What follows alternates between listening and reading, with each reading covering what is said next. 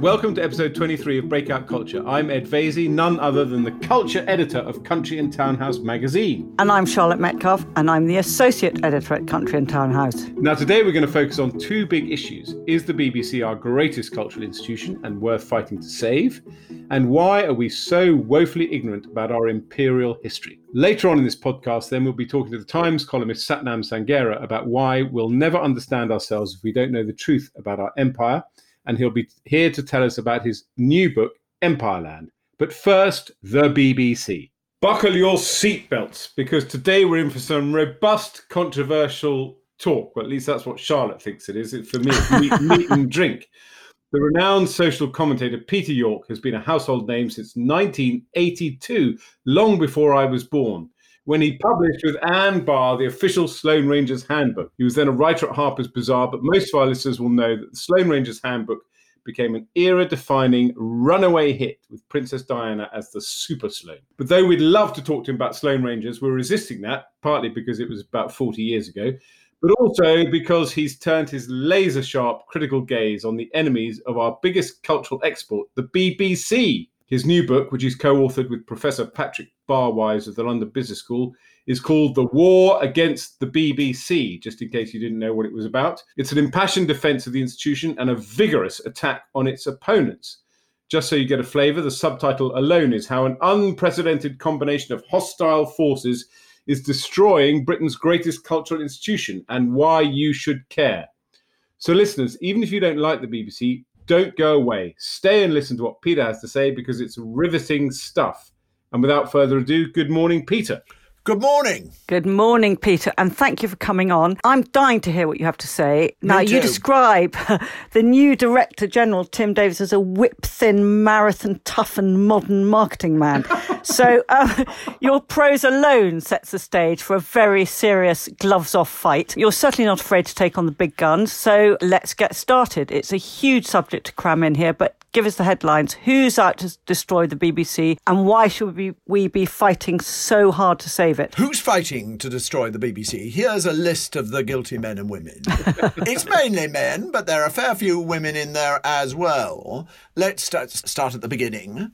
A very large chunk of the Tory party has the wrong idea about the BBC, particularly that bit of the Conservative Party which was most in love with Donald Trump and is most rapidly tr- retreating uh, from it, its former love protestations. So the Prime Minister, who thought that Trump should get the Nobel Prize, now retreating from that, has talked about whacking the BBC.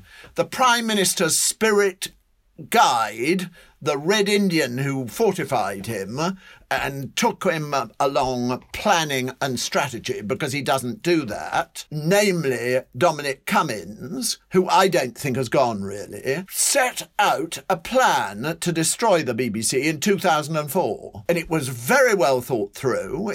It was very modern and it incorporate, incorporated the latest American propaganda So you started by discrediting the organization, by challenging it constantly, by having lots of stuff online saying BBC is biased, BBC lies, all this stuff. And then you introduced the mechanism of American fragmentation and right wing broadcasting. You got uh, Fox News for Britain. And then you've got a chain of ultra right wing, barmy shock jocks on radio stations all around the country. In America, these are very familiar types. They're called things like Rush Limbaugh or Glenn Beck. We follow America.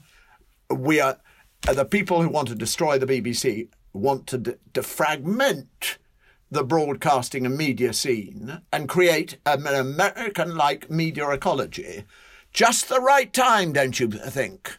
Because that media ecology has helped destroy America. We can see the results of that in the hideous divisions in America where people actually talk about civil war. So, part one is a very hostile Conservative government, one that has already reduced the BBC's real inflation adjusted funding by 30% from 2010 to 2020.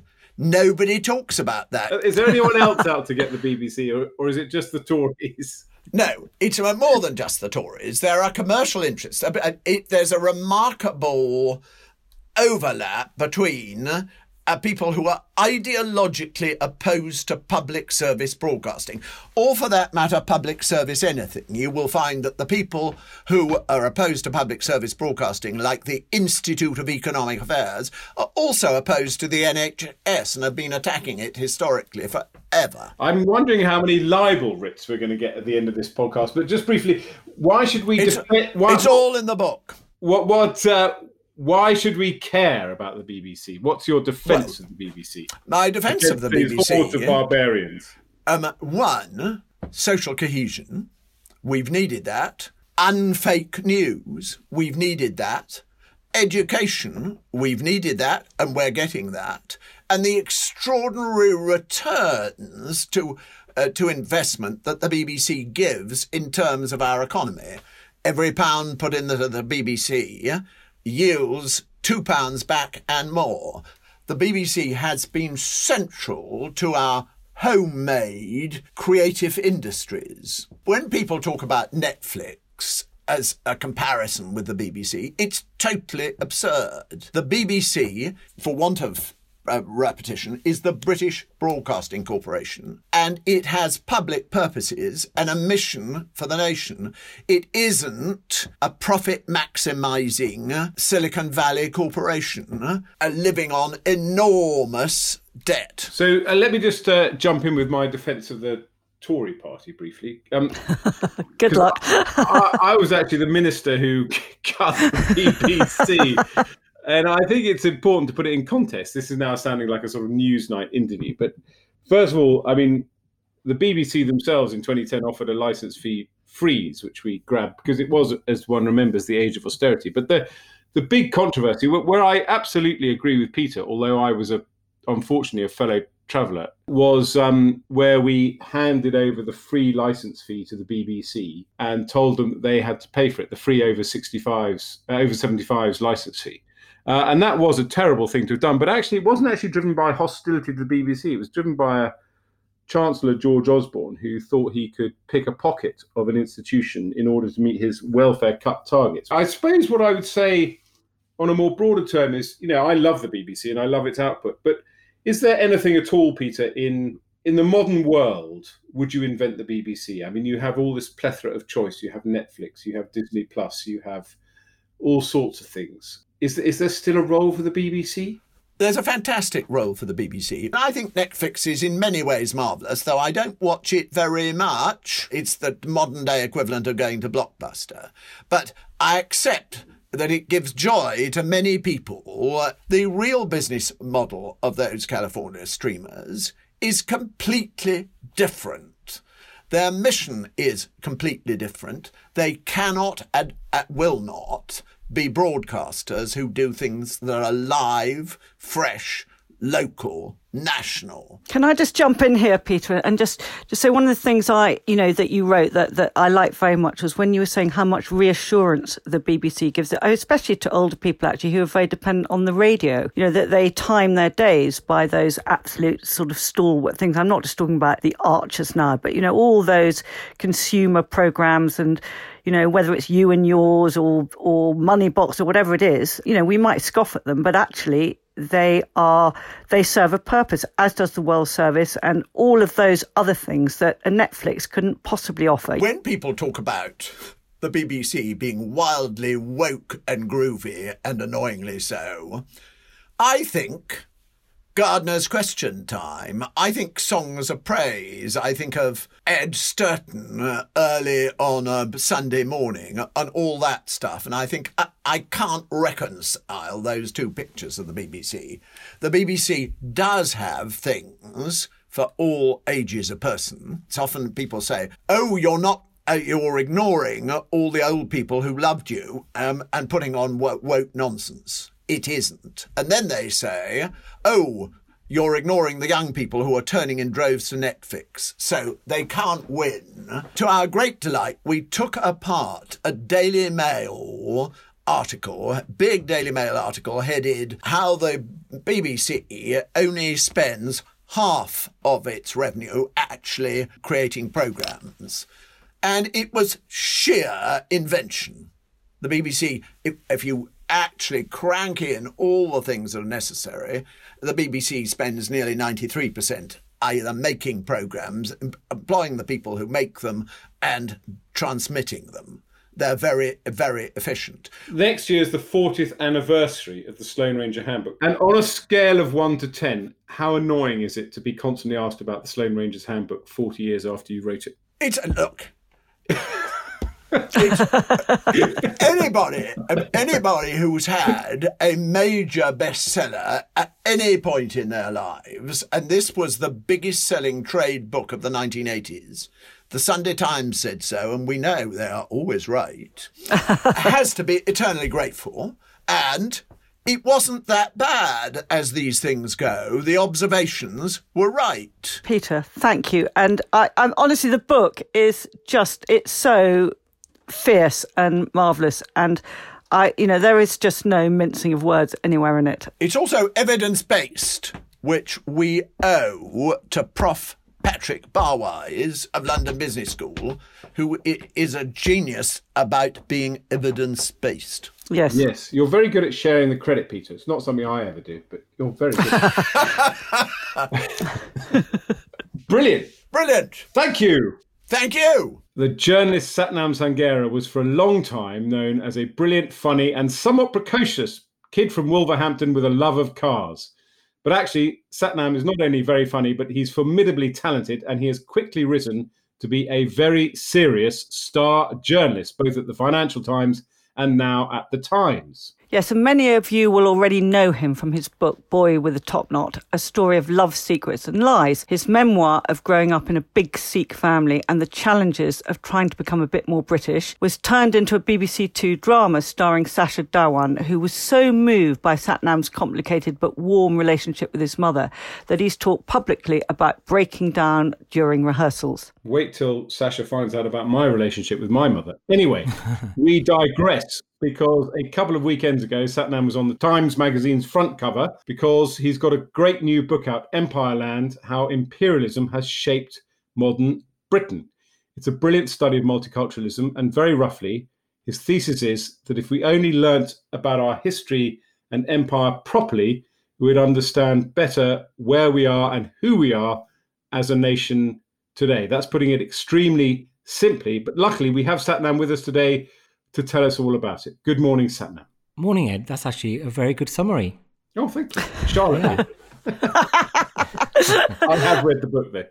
Good morning, Sathnam, and it's an absolute delight to be reconnecting with you because we met about five years ago in, of all places, Montenegro on a very glamorous press trip for Jaguar, which seems a very long way away now from lockdown Britain. Anyway, I digress because we're here to talk about Empire Land. Now, one of the things that drew me in straight away was your appraisal of the way history is taught in British schools. When I was at school, we learnt about the Tudors and the Thirty Year War, and that was about that. And absolutely nothing seems to have changed for either of my daughters. It still all seems to be Henry VIII and very little else. I was certainly never taught anything about empire, and they're not learning about it either. So, just how ignorant are we as a nation about our imperial history? Well, I guess the ignorance is quite shocking and common. I mean, one of the things I found out is that when Tony Blair handed Hong Kong back to the Chinese, he didn't actually know about the history, about the Opium Wars and so on. And I remember a meeting a few months ago, a columnist with another newspaper who did history at Oxford, and he, he learnt nothing about colonialism until he got to the age of 40. So it's quite common, this. But um, my thesis in the book is basically that we are dysfunctional in the way we talk about British Empire. It's the biggest thing that happened to us. Arguably, it's the biggest thing that happened to the world. And yet we're stuck in this way of saying either we need to be proud of it or ashamed of it, which is historically illiterate. I mean, it's 500 years of history. You can't give it a five star review like it's a kettle of Amazon, you know? We've got to talk about it in a more intelligent way. And my argument is it makes much more sense to talk about the legacies because the legacies are things we live with today. And those are things that you can actually say are either positive or negative. I would say one of the positive things is our multiculturalism. The reason I am here as a brown person talking to you guys is that some British people invaded India in the 17th century, right? But there's other legacies. There's a lot of our language comes from empire, our food, our internationalism. I think we have a certain tradition of anti racism, which goes back to the fact that we abolished slavery. But on the negative side, we've got our legacy of racism. And I would say our particular brand of racism in Britain goes back to empire. We have the politics of exceptionalism, which you can see in Brexit and also in the way we handled handling the coronavirus crisis with this obsession with being world beating. And then you have our museums, which were basically built in parallel with empire and which we view in quite a dysfunctional way. I was very interested what you were saying about the politics of exceptionalism. What, what's your take on that, Ed? My take on the politics of exceptionalism. I mean, I think that's why this book is so uh, important because I think that, as kind of I think Sathnam was indicating, that there's a tendency when you think about our history of empire to kind of be forced to kind of fall down on one side or the other. You've got to either say the British Empire was a fantastic thing for the world, we're absolutely brilliant, and uh, you know let's go forth, uh, or you say oh this is a terrible burden of shame on Britain. And actually, the debate is uh, much more nuanced, which I think Sathnam brings out in in his book. I mean, the, the, what I loved about the book is it, it's obviously incredibly accessible. It's relatively short. I know that sounds facetious, but I was struck by the fact And then we love pages, short. And then you get 50 pages of bibliography. I mean, the amount of reading you did before you distilled your thoughts, Sathnam, is phenomenal. Yeah, it's about four years of reading. And actually, I'm not someone who really reads history books. I mean, I've written a novel and a memoir. I read novels. And history books, for me, don't focus on the things I care about, like character, people's love lives, you know. And every single book on empire is at least, you know, 800 pages long.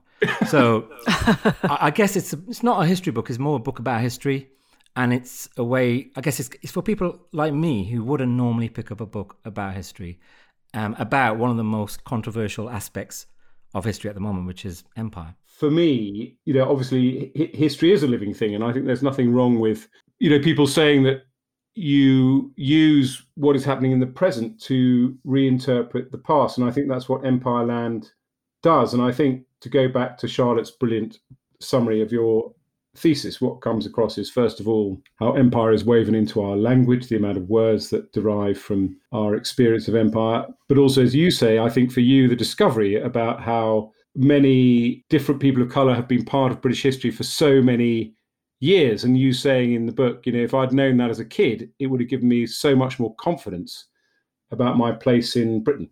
Yeah, and I look back at my childhood and I just can't believe it. I mean, every year, like every school, we had a, a Remembrance Day, and most of our student body was quite racially diverse. But at not any single point did a teacher say, actually, you know what? Millions of your ancestors actually fought in both world wars and died for a country that colonized them. And why is that? I mean, why do we? Why can't we accept that we were, you know, a racially diverse empire, and that's why we have a racially diverse population now? I mean, I, I, was really interested in, in that thing about you as a child. You wrote that you felt heartbroken not to have known all this as you were growing up. Do you think you'd have been a very different person? You know, I'm interested to know what kind of person you think you might have been had you known all this. I guess, uh, you know, when you're a child of immigrants, you see yourself as a kind of between two worlds and slightly alienated at times from both worlds. But I think if I'd known the history of empire, I would have felt like I belonged more to both worlds. But I think having a book like this would have changed my life. But I think it would have changed the lives of, the, of the white students around me too, who would have seen their nation in a, in a different way. I mean, the other thing, I mean, there's an element of luck, if I can put it that way, in terms of you publishing it right now, because it's landed flat bang in the middle of this kind of woke war uh, debate. You know, the National Trust is taken to task for daring to point out that many of our country estates were built on the fruits of slavery, and uh, there's this feeling that you know we shouldn't take down the statues of slave traders because you know, to coin a phrase, slave traders didn't know they were doing anything wrong. I mean, what's your view on what the National Trust has done and what uh, and this whole debate about statues. You're right. I mean, when I began writing the book, it wasn't uh, a popular subject. It's quite esoteric. It's just towards the end of when I was finishing it, Black Lives Matters happened, and suddenly empire became a huge issue. And I feel like empire is in news all the time, partly because of Black Lives Matter and the statues, but also I feel that young people are very animated about it and have very strong feelings. I mean, they feel the same way about museums that we felt about zoos maybe 20 years ago. Also, the counter view that British Empire is great and is seen as extension of nationalism has become very popular too on the right wing. People like Niall Ferguson, Andrew Roberts, Nigel Biggar. But also, it's been weaponized by people on the right wing of, of your party, Ed, who have realized that actually sowing division around issues such as British Empire is a way to get votes. It's, a, it's become a culture war, you know, because there is a bizarre view in, in Britain that to be proud of British Empire is to, be, is to be proud of Britain. It's not an attitude that really exists in many other countries. I mean, in Germany, you can talk about the Holocaust, right, and still be considered a patriot. In, in, in Japan, you can talk about kamikaze pilots and still be considered proud of your nation. But it's only really in Britain where you've got to be proud of 500 years of really complicated history in order to be patriotic. So, I mean, if I made you chairman of the V&A, I mean, you pick out Tristram Hunt in your book, for example, the uh, director of the V&A. Would you repatriate a lot of um, objects in the collection? Well, this is the thing, right? What I realized when I, lo- I looked into two two things that happened in empire the invasion of Tibet and the invasion of Ethiopia. And what you realize at the time is that looting was permitted, um, looting was routine, and also public museums grew with empire. The East India Company had a museum inside its offices. But most importantly, the looting was condemned at the time. Mm. You know, when Kitchener took Mahdi the Mahdi skull, Queen Victoria was really, she said it was a medieval thing to do. I mean, Gladstone complained about the stuff we had stolen from Ethiopia, which is now at the heart of the V&A's exhibitions. And the other thing you need to remember is that if you started repatriating a few things, which is all I think we should do, it wouldn't mean that we have nothing left in the British Museum. In general, the British Museum has 1% of its collections on display. So if we gave back 3%, it would lead to amazing scholarship. It would lead to a massive improvement in our relationship with countries like India and it would be the right thing to do. I totally agree with you. I've completely changed my view on repatriation. I'm now passionately uh, in favour of it. Wow, God, I've got to, I've got to recruit you, the one Tory.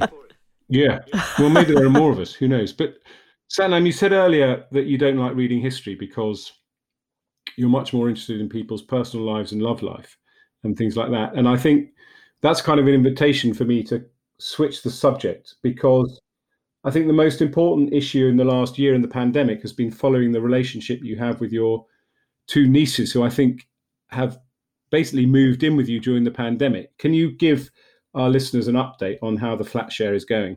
Well, actually, I've written so much about them. They've told me I can't talk about them again. uh, it's, it's, slightly gone to their heads, to be honest. Um, but yeah, I guess I mean I live by myself, and my two nieces, who are my my sister's children, they are in the early 20s and they were living in flats around London. So when the pandemic happened, thinking it would be maybe three or four weeks, I invited them to live with me. And uh, it be- quickly became eight or nine months. and uh, it's been bizarre and amazing. And they're really massively um, into politics and history oh, in a way that we, I don't think our generation was. Maybe we had no. it too good you know, and everything seemed okay. We had centrist politics, but they're very animated. They know a lot about it, and I wish I knew that much at their age. But they're still not being taught, are they, Sathnam? This is this is your issue. I mean, it's incredible that they're still doing the Tudors again and again and again and again at school. It just hasn't moved on at all, has it? Yeah, apparently, I mean, there's a survey in the Guardian recently saying that only one in ten GCSE students were studying a, a module dedicated to empire. Uh, and there was another survey, survey which found that in general, people have 80% of people were taught about the Tudors, and less than 8, 8% of people were taught about uh, Britain's colonization of Africa. Yeah. And that's incredible. I mean, why are we like this? I mean, I, I, come up with various explanations in my book and think I think it's partly because we were never invaded. Have your nieces read your book? There's quite a long story behind it because my memoir was set at school for them and uh, they refused to do it.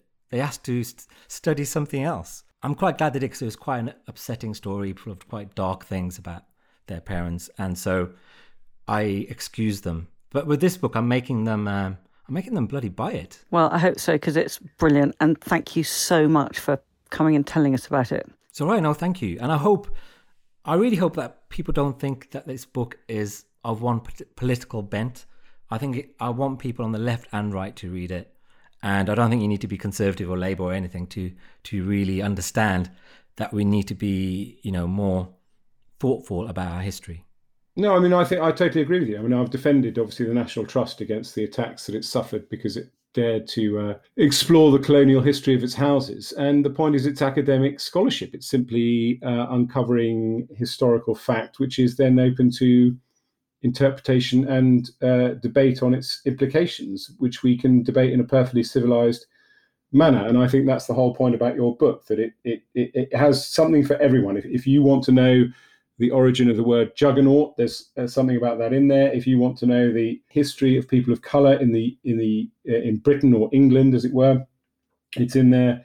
If you want to know about some of the darker aspects of colonial history, which we should face up to, uh, it's all in there. I think the pro- the only problem I have with the book, the hardback edition has quotes on the front from Jonathan Coe and James O'Brien. So what I think is the paperback should have a quote from the Tory Ed Vaizey, just to show that it's an ecumenical far-reaching, engaging book. That's a good quote. You never know, Ed.